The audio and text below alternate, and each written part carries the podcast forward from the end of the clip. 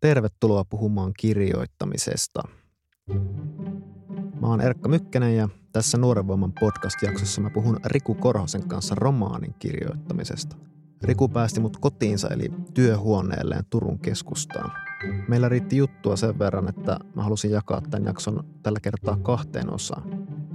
Tässä ensimmäisessä osassa käydään läpi Rikun kirjoittajan historiaa ja sen jälkeen emme enää usko pahaan romaanin taustatöiden tekemistä.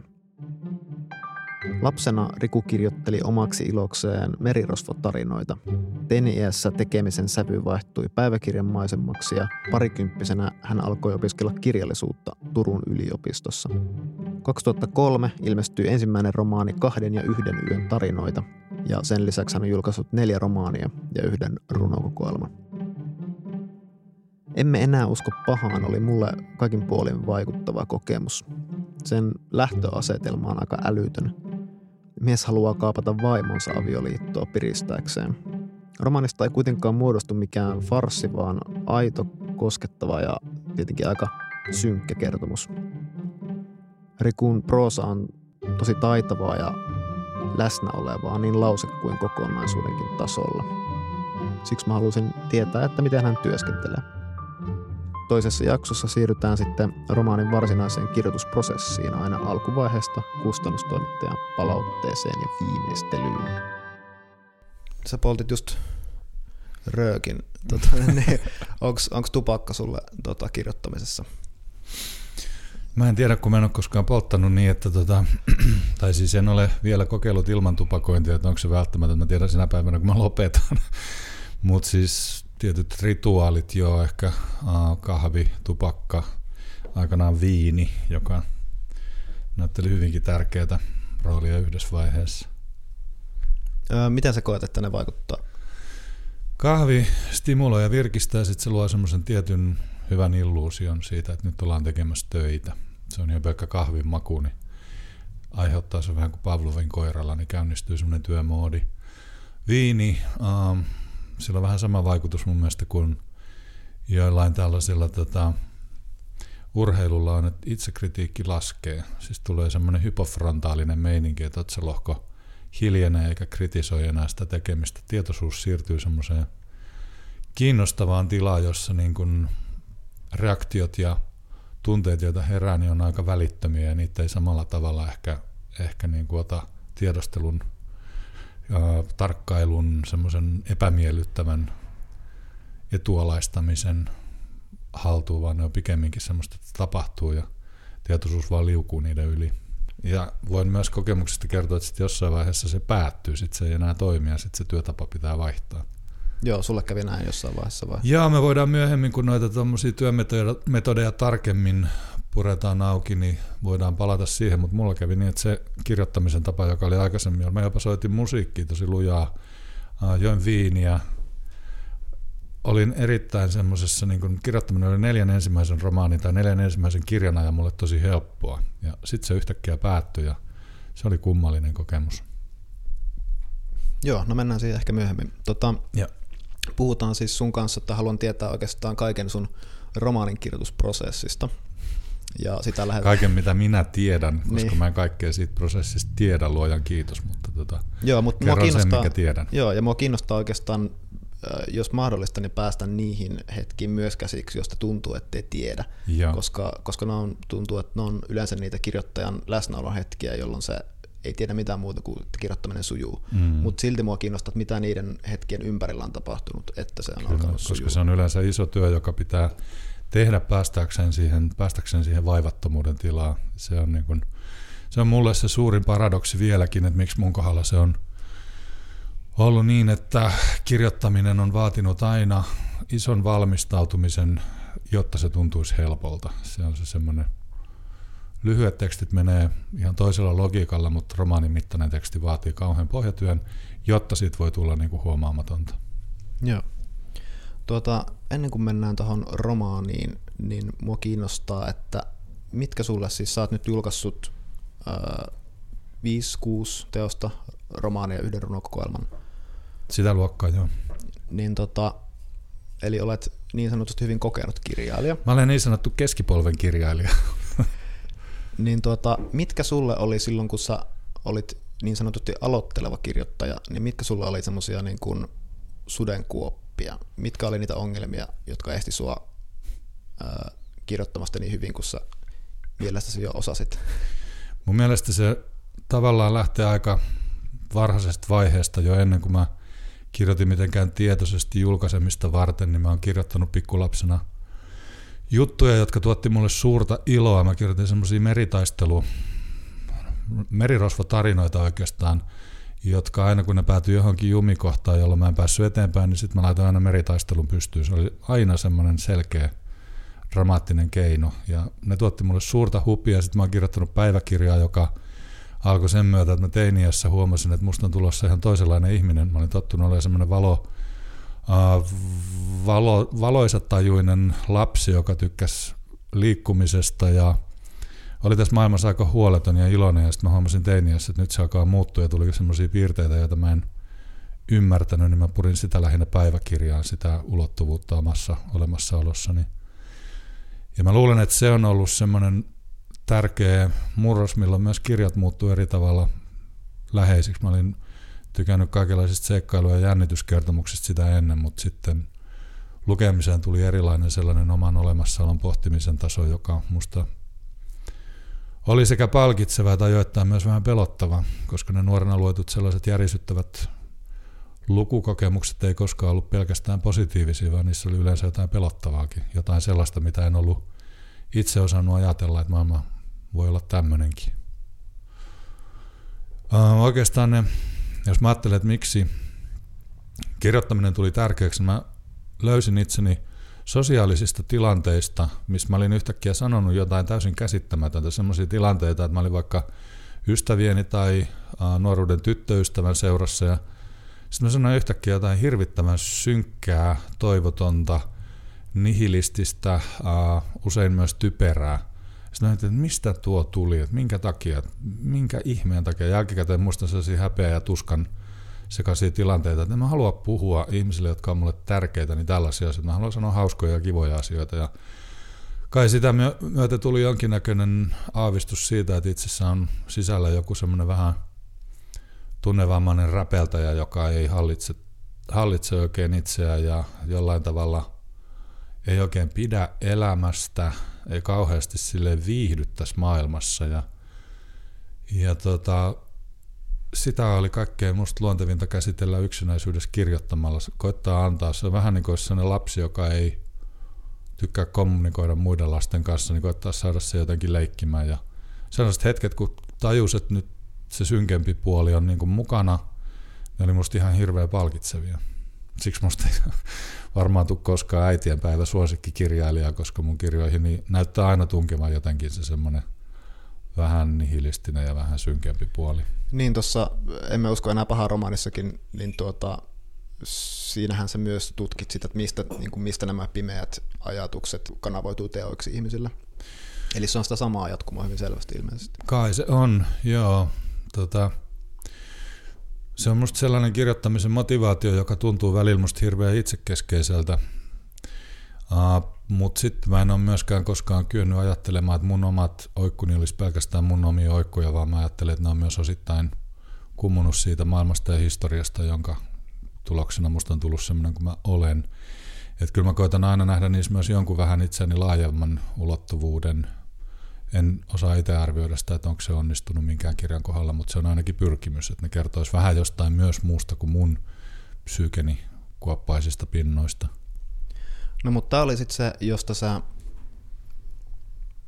mistä syystä halusit kirjoittaa. Joo. Mutta miten sitten, missä vaiheessa huomasit, että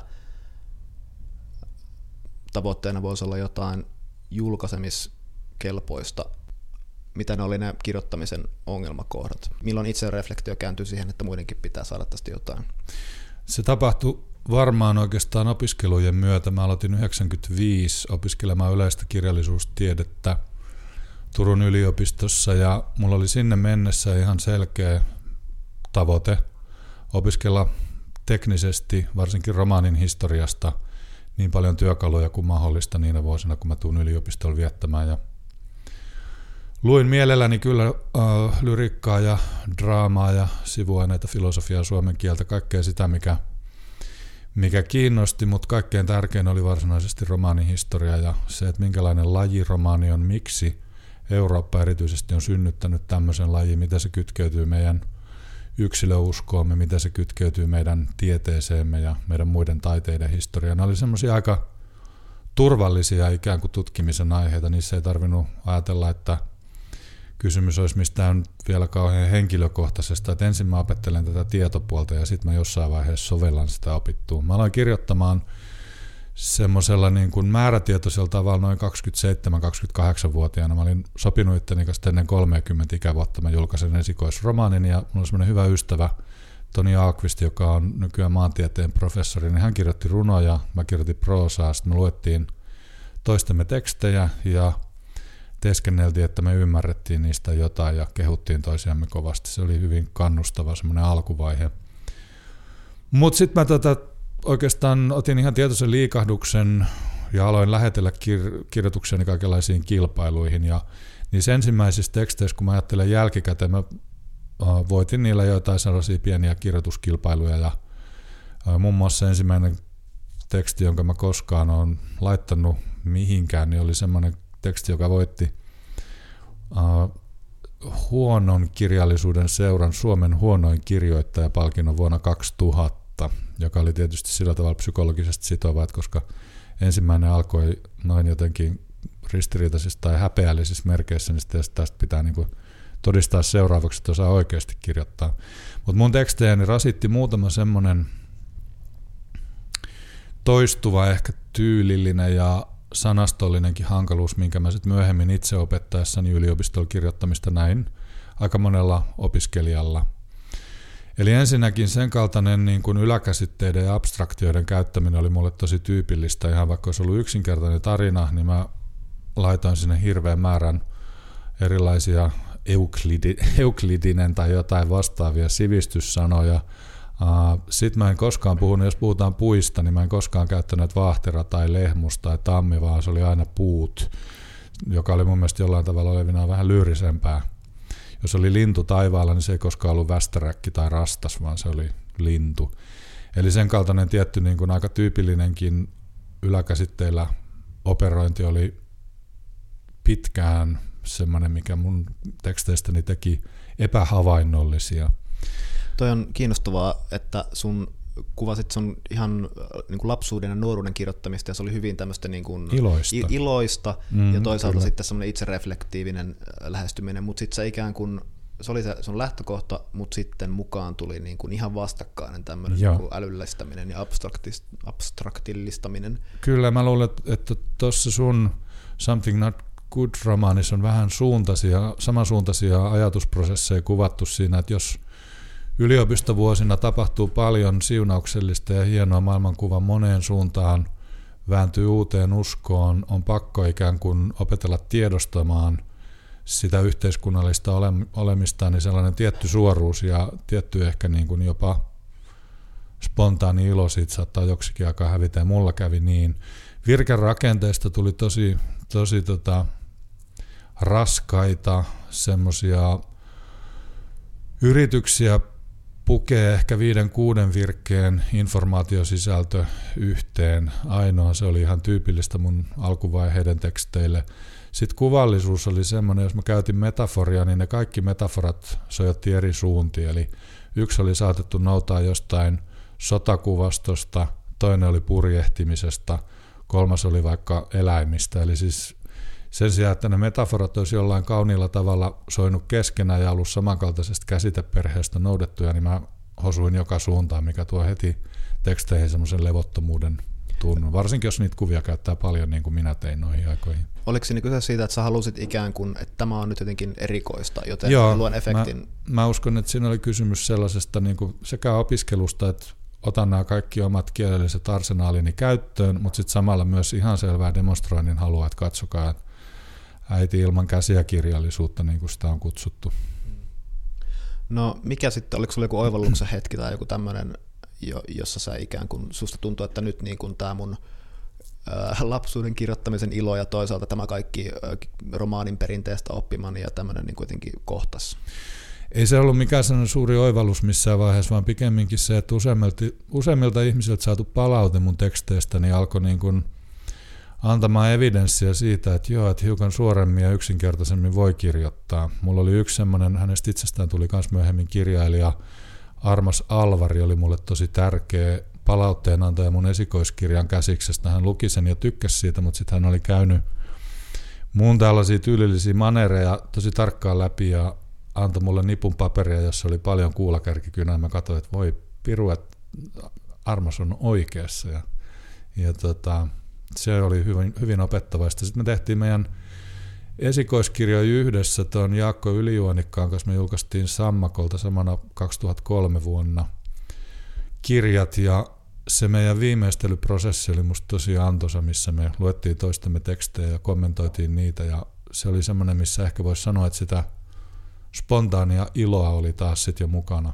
Mutta se oli pitkä tie ja se vaati sen, että mä jouduin ajattelemaan niin kun mun romani käsitys oli siinä vaiheessa, kun mä aloin esikoisromaania kirjoittaa, niin oli oikeastaan negaatioiden kautta. Mä halusin kirjoittaa lähiöaiheisen esikoisromaanin sen takia, että mulla on itselläni lähiölapsuus, joka oli jättänyt tosi vahvoja muistoja, mutta mä en halunnut tehdä sitä minkään epos-kerronnan kautta, koska mulle niin kun ajatus lähiöepoksesta on tosi ristiriitainen. Lähiö on musta pienten tarinoiden risteymä paikka, eikä minkään suuren eeppisen storin näyttäminen. Sitten mä tein sellaisen rakenteellisesti aika niin kuin vaativan jutun, että mä kirjoitin paljon yksittäisiä tarinoita, jotka nivoutu toisiinsa esikoiskirjassa, koska se oli musta se miljöön kannalta perusteltu muodollinen ratkaisu. Mutta se oli tot, totta kai hirveän työläs, sitä oli aika niin kuin kova homma sit oikoon lukukelpoiseen muotoon.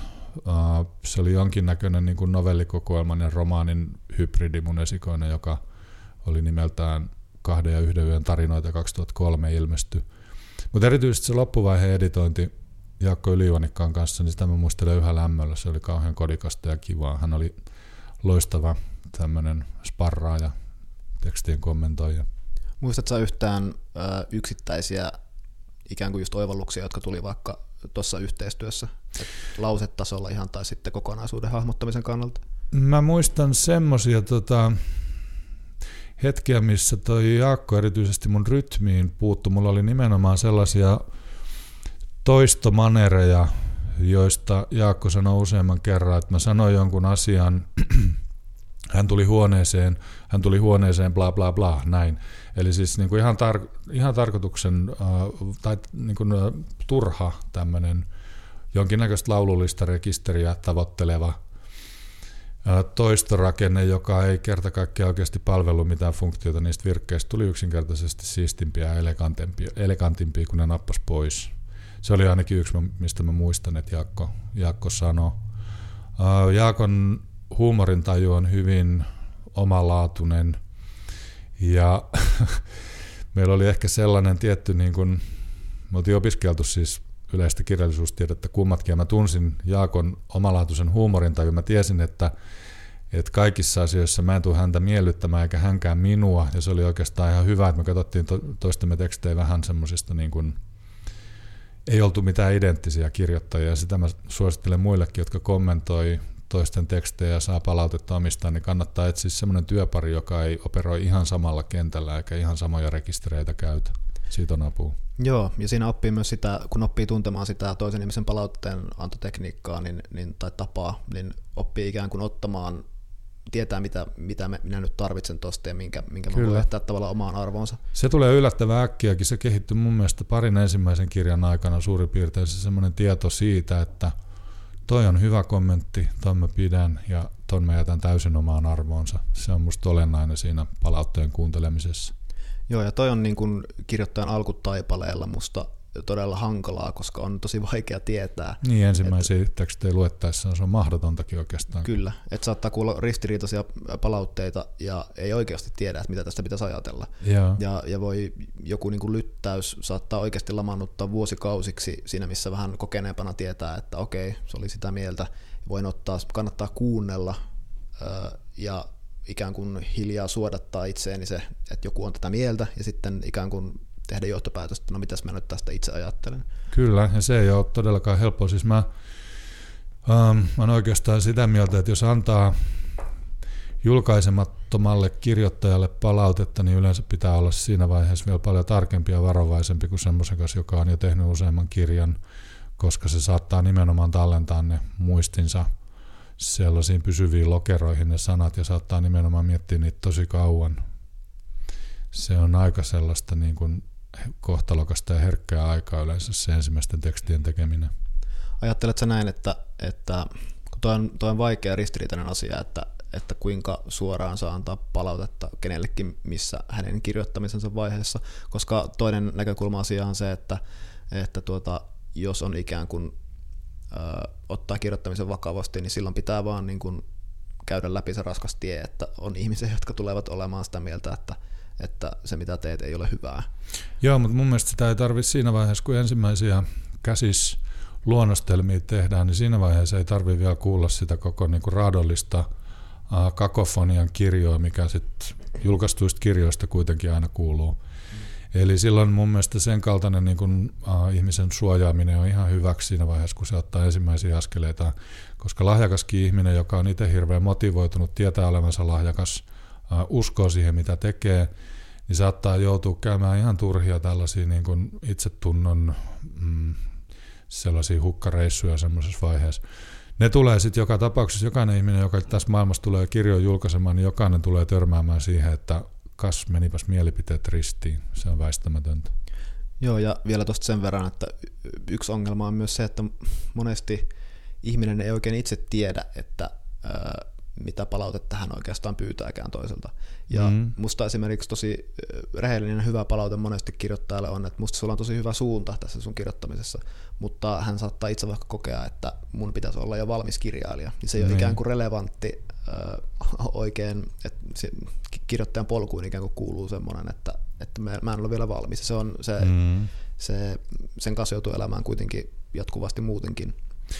Joo, ja sitten se tulee musta uudelleen vastaan kiinnostavalla tavalla, niin kun, varsinkin jos romaanin alkuvaiheessa näyttää ensimmäisiä hahmotelmia jollekin, koska tosiasiassa että siinäkään vaiheessa, vaikka kokemusta on jo aika paljon, niin musta se tietyllä tavalla uusiutuu se sellainen neuvottomuus ensimmäisen muutaman kymmenen liuskan kanssa, että onko tästä kirjan aluksi, tuntuuko tämä niin kuin jollain tavalla elävältä. Se voi olla äh, aika niin kuin yllättävänkin tutun tuntunen tilanne, vaikka olisi jo kokemusta ja vaikka olisi parkkiintunut siinä, että on tullut haukkuja ja on tullut niin kuin käsittämättömiä palautteita jo runsaasti. Mä oon nyt 15 vuotta julkaissut kirjoja, niin olen kuullut lähestulkoon kaiken, mitä varmaan voi kuulla, noin ehkä ihan, mutta melkein. Ja silti musta se semmoinen kiinnostava sokeus jossain määrin aina uuden käsiksen kohdalla on, on edessä alkuvaiheessa.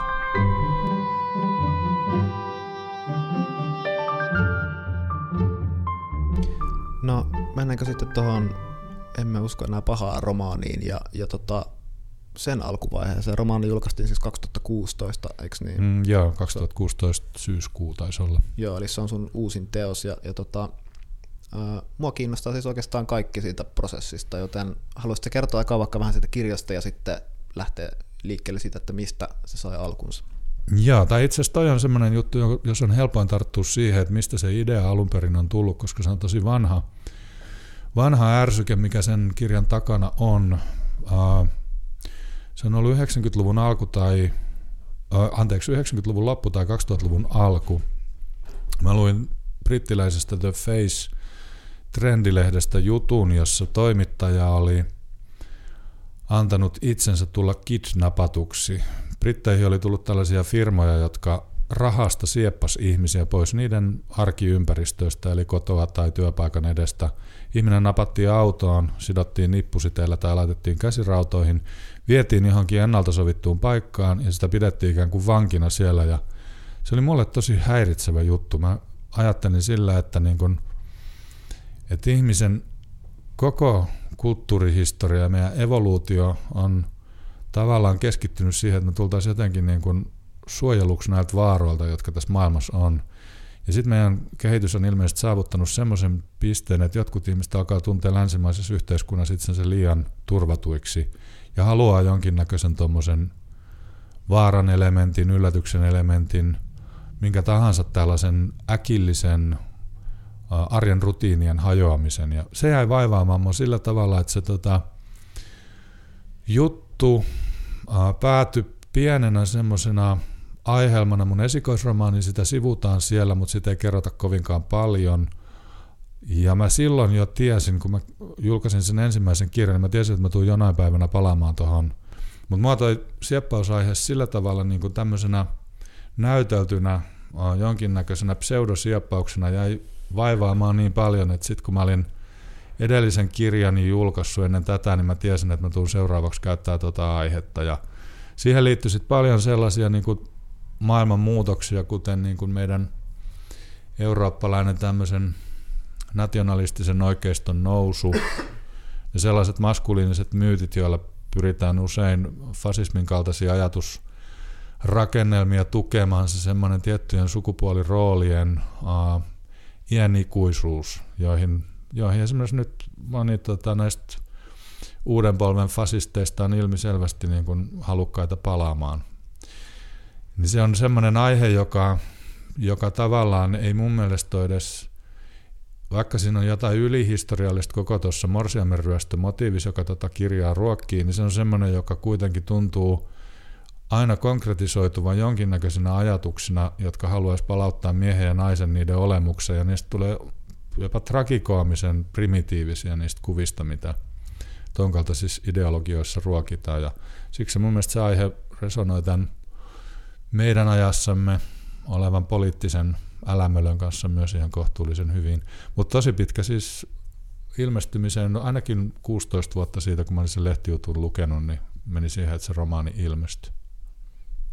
No, miten sä lähdit kirjoittamaan tuosta aiheesta? Siis se idea oli, jo, idea oli vanha, mutta miksi juuri tämä romaani? Kertoisit että olisiko hyvä niin kuin saada joku käsitys tuosta romaanista? Mm, mä voin kertoa niistä henkilöhahmoista. Esimerkiksi siinä on päähenkilö Eero, joka on tuommoinen 40 lähestyvä, lähestyvä perheenisä, jolla on kaksi uh, tytärtä Aino-nimisen vaimonsa kanssa. He asuu täällä Turussa, tuo Lispoisten melko hyvinvoivalla omakotialueella.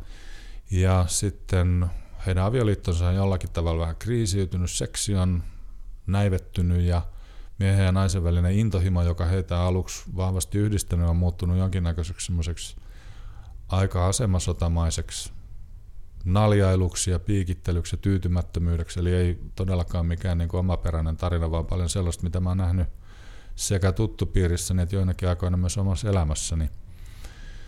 Ja tota, Eero pyytää sitten tietyn semmoisen tapahtumakulun jälkeen ystävänsä Laria auttamaan sinne, että nyt hän haluaa siepata oman vaimonsa, hän haluaa uudistaa heidän, heidän avioliittonsa näivettynyttä luonnetta. Ja sehän on aika, musta siinä on jotain niin absurdin tragikoomista siinä ajatuksessa, että tämmöinen keskiluokkainen perheenisä yrittää siepata oman vaimonsa. Se huvittaa mua jollakin semmoisella niin kuin aika lapsellisella tasolla. Eli se on sopivalla tavalla älytön lähtökohta mun mielestä romaanille. Ja mä kuitenkin koitin kirjoittaa sen ihan vakavasti sillä tavalla, että nämä henkilöhahmot ei olisi mitään karikatyyrejä, vaan että niistä välittyisi illuusio henkilöhahmoista, jotka on jollakin tavalla tunnistettavia ja aidosti myös kärsiviä ja iloitsevia olentoja. Toi muuten tähän väliin vaan, että toi musta kiinnostava, en, en sano, että sulla oli just tämä ajatus, mutta kiinnostava lähtökohta mille tahansa teokselle tai tekstille, että on, on tämmöinen älytön lopputulema, ja mm. miten mä voin päästä siihen niin, että Kyllä, sen, se sen hyväksyy. Nimenomaan se on se, se on se ultimaattinen tehtävä ikään kuin. Joo. Joo, ja se vaatii yleensä sen, että sit pitää tehdä aika tarkkaan duunia taustottamisen ja niin kuin miettimisen kanssa, että miten siitä romaanin maailmasta saa sellaisen, että sen lukija hyväksyy, tunnistaa tai ainakin jollain tavalla haluaa siellä olla. No miten se sun prosessi sit lähti liikkeelle? Lähtikö se taustatöistä, että sä rupesit ö, tota, lukemaan niin tästä kidnappausta tai tästä niin kuin, vaimonryöstömyytistä vai tämä Eero esimerkiksi paintball-yrittäjä ja, ja tota, tämä hänen vaimonsa Aina on tässä tämmöisessä päihdehuolto, mikä, anteeksi, Päihde, mikä tämä, päihdeongelmasta ja asuntola, joo. joo tämmöisessä paikassa töissä, niin, niin, eli ehkä kysymys on se, että onko sulla idea ja sä lähdet tekemään hirveästi taustatyötä ja sitten jossain vaiheessa rupeat kirjoittamaan vai ensin vaan rupeat jotain vähän kirjoittelemaan vai? Ei, mä en tämän kirjan kohdalla oikeastaan kirjoittanut mitään sellaisia niin kuin koe, koejuttuja oikeastaan. Mä tein ensin taustatöitä, joihin kuuluu sen kaltaisia asioita, kuten yhden ihmisen haastatteleminen yhden turkulaisen päihdeasuntolan arjesta ihan pelkästään, että mä saisin sen puolen mahdollisimman oikein. Minkälaisia rutiineja, minkälaisia asukkaita tietysti niin kuin vaitiolovelvollisuuden rajoissa. Hän kertoi mulle, että minkälainen niin kuin heidän tyypillinen päivänsä siellä on ja minkälaisia ongelmia siellä on ihmisillä ja minkälaisia, minkälaisia ikään kuin, niin kuin pieniä ilonaiheita ja miten, miten ihmiset on sinne niin kuin suurin piirtein päätyneet. Se on semmoinen aihepiiri, joka on itseäni kiinnostanut. Ainon ammatti päätyi osittain – osittain tuohon tuollaiselle alalle myös sen takia, että mä oon itse ollut, ollut päihteiden kanssa omassa elämässäni tekemis, tekemisissä sillä, että mulla on selkeästi kausia, jolloin mä oon ollut päihdeongelmainen, ja sitten mulla on ollut iso joukko ystäviä, jotka on ollut päihdeongelmaisia, ja se oli myös semmoinen tietynlainen niin kuin, jollain tavalla myös puhdistava sellainen siitä maailmasta eroon kirjoittautuminen. Siinä oli monta motiivia, mutta mä tein haastattelutöitä, luin, juttelin kavereideni kanssa, joista osa, osalla meni siinä vaiheessa paremmin kuin nyt osalla huonommin, että se on myös semmoista niin kuin moninaisten ärsykkeiden ja ä, ajatuksen aiheiden nivoamista romaaniin. Mutta sitten mä tein tuossa noin hyllyt, mitkä mä näytin sulle aikaisemmin. Aikaisemmin tuolla mun vitriinissäni kolme alinta, niin on sellaista kirjallisuutta, mitä mä luin tausta tarkoituksiin varten. Siinä on osa on, on nimenomaan erilaisiin sieppaus- ja kidnappausaiheisiin – kytkeytyviä. Sitten siinä on tällaista niin kuin, äh, perinteistä filosofista pahuuden ulottuvuuksien pohdintaa, seksuaaliseen väkivaltaan liittyvää, liittyvää kirjallisuutta, äh, teologista ja yhteiskunnallista pohdiskelua siitä, että minkä takia ihminen on niin ongelmallinen olento. Ja se oli musta tosi kiinnostavaa. Mulla oli suurin piirtein käsitys siitä, että minkälaisia niin nämä päävirtaukset meidän eurooppalaisessa – ajattelussamme, pahuutta koskevassa ajattelussamme on, mutta se oli tosi antoisaa. Ja mä sanoisin, että ton kirjan kohdalla se taustatyö toimi sellaisena mulle tyypillisenä, ehkä jonkinnäköisenä boostina itseluottamukselle. Et silloin kun mä tiedän, että mä tiedän jostain asioista aika paljon, niin mulla on rohkeampi olo kirjoittaa, vaikka se materiaali ei suoraan päätyiskään sinne, sinne tekstiin. Mutta ensin taustatöitä, haastatteluja, asioiden penkomista. Sitten mä aloin kirjoittaa sitä 2000. Oota, ennen kuin mennään sen kirjoittamiseen, Joo. niin mua kiinnostaa kysyä ihan tarkemmin vielä tuosta haastattelusta. Eli, eli tota, mm. ää, koska niin, miten, miten oot yhteydessä johonkin, tunsit sä tämän ihmisen, joka oli tässä työssä, millaisia, tapasit sä hänet monta kertaa? Mm, meillä oli, vai? Y- ja mulla on ollut tosi paljon erilaisia haastatteluja, mä oon ennenkin haastatellut ihmisiä kirjojani varten, osa on ollut sellaisia, että mä oon saanut yhteyden jonkun tutun kautta, joku on neuvonut, että joo, että toi tyyppi tietäisi tästä, että ota siihen yhteyttä. Sitten on ollut semmoisia et mä oon entuudestaan tuntenut jonkun ihmisen, joka on ollut mulle mahdollisesti oikein läheinen, niin kuin tuossa emme enää usko pahaan romaanista, informantti, joka kertoi työstään päihdeyksikössä, niin oli semmoinen ihminen, jonka mä, tunt, mä tutustuin häneen, kun mä olin 17 ja hän 13, ollaan siis ystäviä. Ja se oli hirveän vaivaton. Mä äänitin meidän keskusteluun neljä tuntia suurin piirtein ja siinä oli hirveän paljon tosi hyödyllistä käytännön materiaalia. Teit se muistiinpanoja niin, joo, mä nauho, nauhoitin vaan sen keskustelun, sitten mä litteroin sen sillä tavalla, että en mä ottanut edes ihan kaikkea siitä matskusta, koska osasta mä tiesin heti kuunnellessani, että tämä ei tule tarpeen, mutta sitten kaiken sellaisen, mikä oli vähänkään konkreettista ja semmoista, mistä oli hyötyä, niin mä kirjoitin sellaisen yhteen isoon tiedostoon, joka paisui varmaan johonkin sataan tuhanteen merkkiin suunnilleen mitalta, eli sitä materiaalia oli valtavasti. Puheesta tulee tosi paljon. Eli tämän yhden henkilön haastattelu y- oli yhden. tiedosto, jossa oli 100 000 merkkiä. Suunnilleen joo. Ja nyt mulla on esimerkiksi seuraavaa kirjaa varten, kun mä oon tehnyt haastattelua ison joukon. Se on esseeteos. Se on esseeteos, joo, ja sillä ei ole romaanin kanssa aiheellisestikaan mitään tekemistä, mutta niitä haastatteluita on, on aika työläs purkaa, koska ne saattaa olla kahdesta puolesta neljä ja puoleen tuntia. Niistä tulee tosiaan niin kuin pisimmillään just sellaisia 100 000 merkkisiä tiedostoja. Mutta siinä vaiheessa, sit kun tekee sitä varsinaista tekstiä, niin se saattaa olla, niin kun, se kannattaa tehdä, jos tekee haastatteluja, niin se kannattaa tehdä hyödylli, niin kun mahdollisimman tarkkaan, jotta siitä on hyötyä. Eli tarkoitat, eli, että oikeasti litteroi sen koko tekstimassan, että ei käy niin, että unohtaa ne keskustelut ja, ja Joo, tavallaan... se on mun mielestä järkevää litteroida, koska se on kuitenkin sillä, että silloin sen pystyy saman tien aina merkkaamaan sille, että sä tiedät, että okei, tästä mulle on hyötyä, tosta ei ole. Mä en ihan kaikki niin kuin sellaisia, että no niin, mitäs seuraavaksi puhutaan, tällaisia ei ole mitään järkeä tietenkään merkata, mutta siis perus niin kuin informaatio, kaikki mitä sieltä tulee, niin kannattaa kirjoittaa ylös. Se on aika hidasta ja se on aika tuskastuttavaa, mutta mä oon huomannut, että siitä on ollut hyötyä. Ja sitten se on tosin myöskin sellainen psykologinen juttu, että jos juttelee jonkun ihmisen kanssa, joka, jolla on ensikäden tietoa mistä tahansa asiasta, niin meidän jännä psykologinen samastumismekanismi tuntuu antavan meille jopa jotain sellaista niin kuin ymmärrystä siitä duunista, mitä ei välttämättä ole kovin helppo itse pukea sanoiksi. Saa jonkinnäköisen sellaisen emotionaalisen häivähdyksen siitä, että minkälaista on vaikka arki tuollaisessa asuntolassa esimerkiksi. Miltä se tuntuu ja millaisia niin kuin esimerkiksi uhkatilanteita siellä, siellä saattaa tapahtua.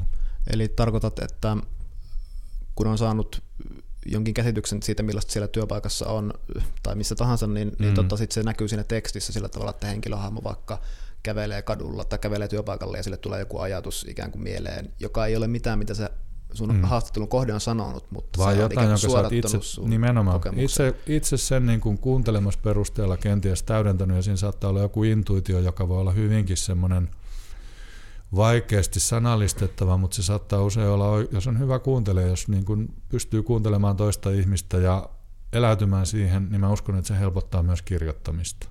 Siinä saa jonkinnäköiset lähtöasetukset ikään jo kuntoon, ikään kuin jo kuntoon sitä niin kuin sen hahmon kirjoittamista varten.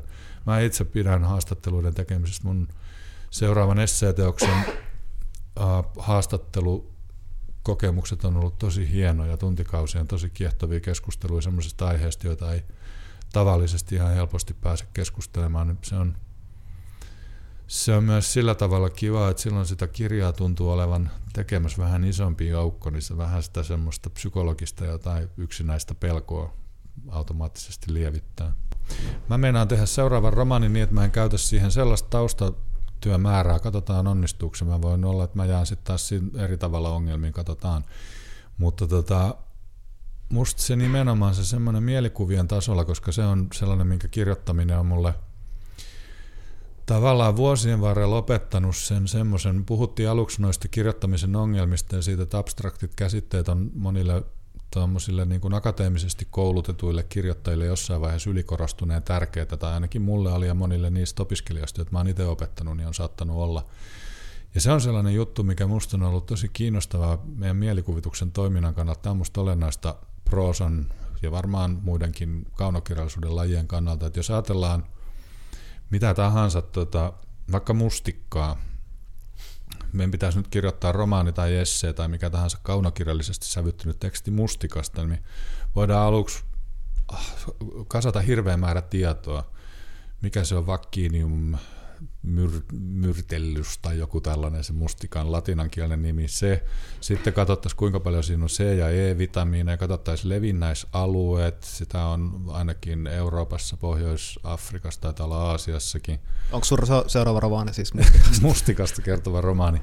Kaikki tällainen tieto me voitaisiin kasata, se olisi sitä taustatöiden tekemistä ja jos on tarkoitus kirjoittaa romaani, niin se ei vielä oikeastaan avaa sitä maailmaa kauhean paljon. Se voi antaa kirjoittajalle itseluottamusta. Olen nyt Suomen ainoa kirjoittaja, joka tietää mustikasta kaiken.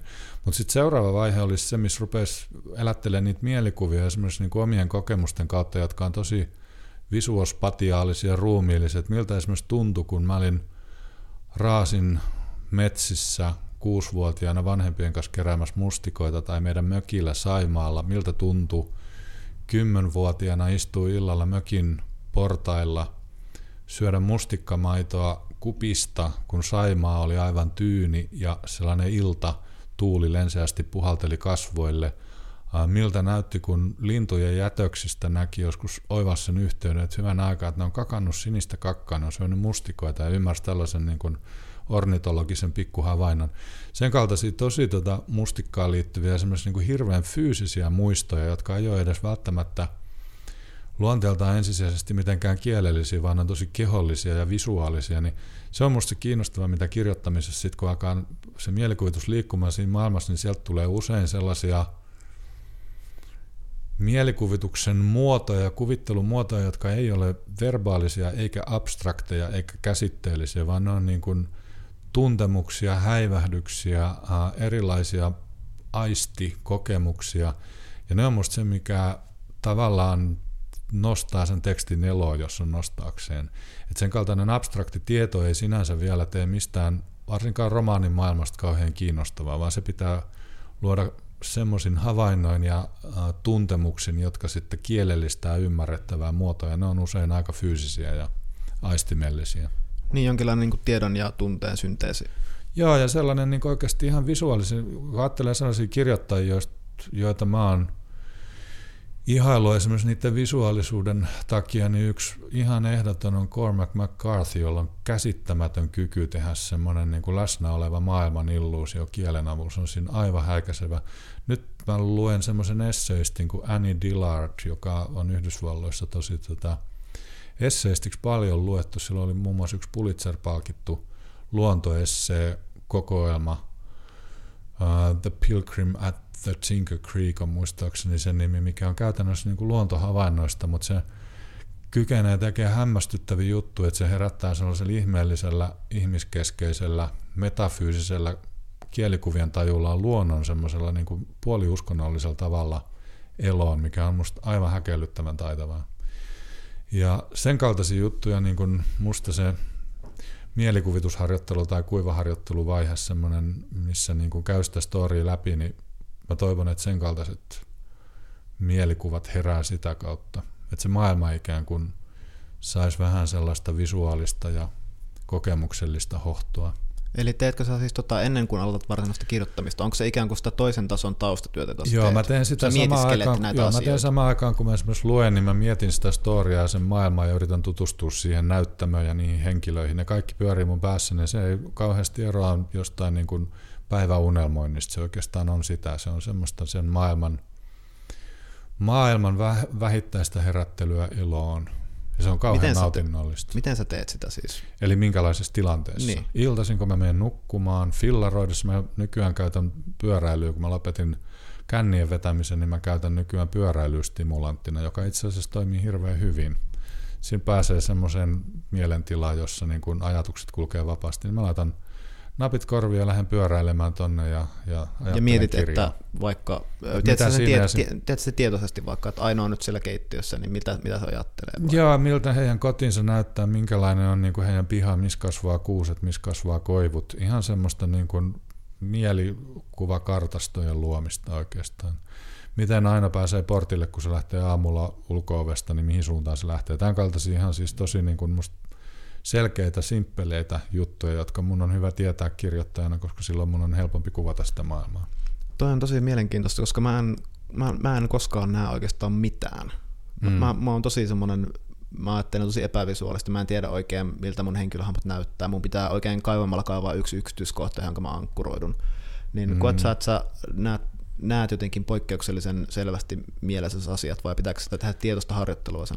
En mä välttämättä tiedä kaikkien romaanihenkilöiden ulkonäöstä yhtään mitään, joidenkin kohdalla sillä ei ole mitään merkitystä. Jos ulkonäkö on joku juttu, joka erottaa niitä muista ihmisistä tai joka jollain tavalla määrää niiden elämän kulkua, niin sitten joo, mutta mulla on ollut monta sellaista henkilöhahmoa, joiden kasvonpiirteistä mulla ei ole mitään käsitystä, okay, mutta se on se maailma ympärillä enemmän. Niin ne havainnot, minkä keskellä ne liikkuu, se on olennaisempi.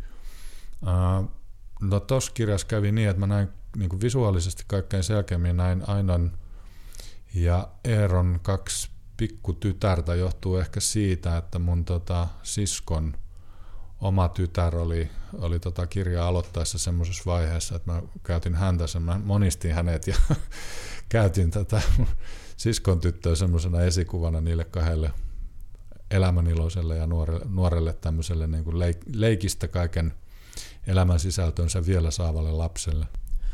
No, eli taustatyöt helvetisti kirjallisuutta ja haastatteluja ja kuinka pitkään tämä ajanjakso kesti tämän romaanin kohdalla. Ja vielä mm. tähän lisäksi, että tässä on myös tämä Eero, joka on paintball-yrittäjä, niin mistä se...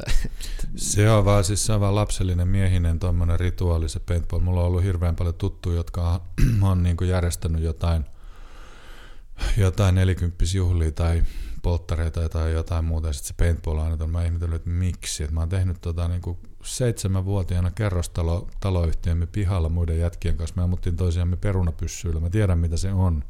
Se tuntuu musta aina niin jollakin semmoisella primitiivisella tavalla lapselliselta se koko paintball-touhu, niin siksi se päätyi Eeron, joka on aika lapsellinen henkilöhahmo, niin hänen ammatikseen. Haastattelit se jotain tämmöistä yrittäjää, koska siis tästä, siitäkin on paljon ikään kuin tietoa, siis ei, ei niin, että sitä vyörytettäisiin lukijalle, mutta että se näkyy, että tästäkin alasta tiedetään paljon. Joo, tämä on itse asiassa siitä niin kuin lukenut noiden lähinnä harrastelijoiden omien kertomusten kautta, eli verkossa on tosi aktiivisiakin paintball-yhteisöjä, sieltä saa perustiedot helposti siitä, että millaisia ne lajin alkuvaiheet oli. Sitten mulla on pari kirjaa, joissa käydään läpi tällaisen amerikkalaisen sodan jälkeisen miehuuden kannalta sitä paintballia, mikä sen rituaalin merkitys oli, josta päätyi jotain tuohon tohon romaaniinkin.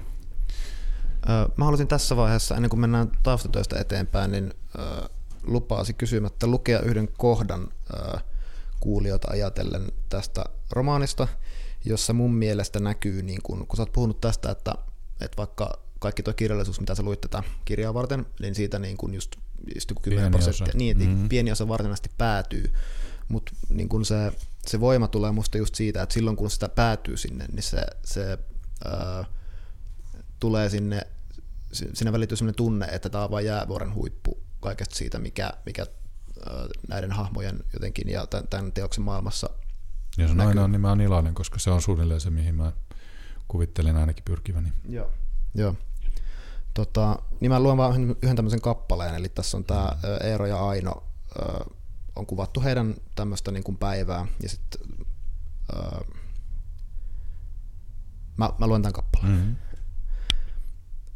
Vinnendenin kouluampumisen jälkeen Saksan hallitus oli ilmoittanut aikovansa kieltää värikuula ja laaseraseet. Eero suuttui uutisesta ja melusi siitä, miten naurettavaa oli nähdä yhteys hyvän tuulisen joukkuelajin ja yksinäisen hullun tekemien murhien välillä – Aino sanoi, että ehkä päätös oli oikea. Miksi huvitella tappamisen mielikuvilla, kun piti haudata 16 ruumista?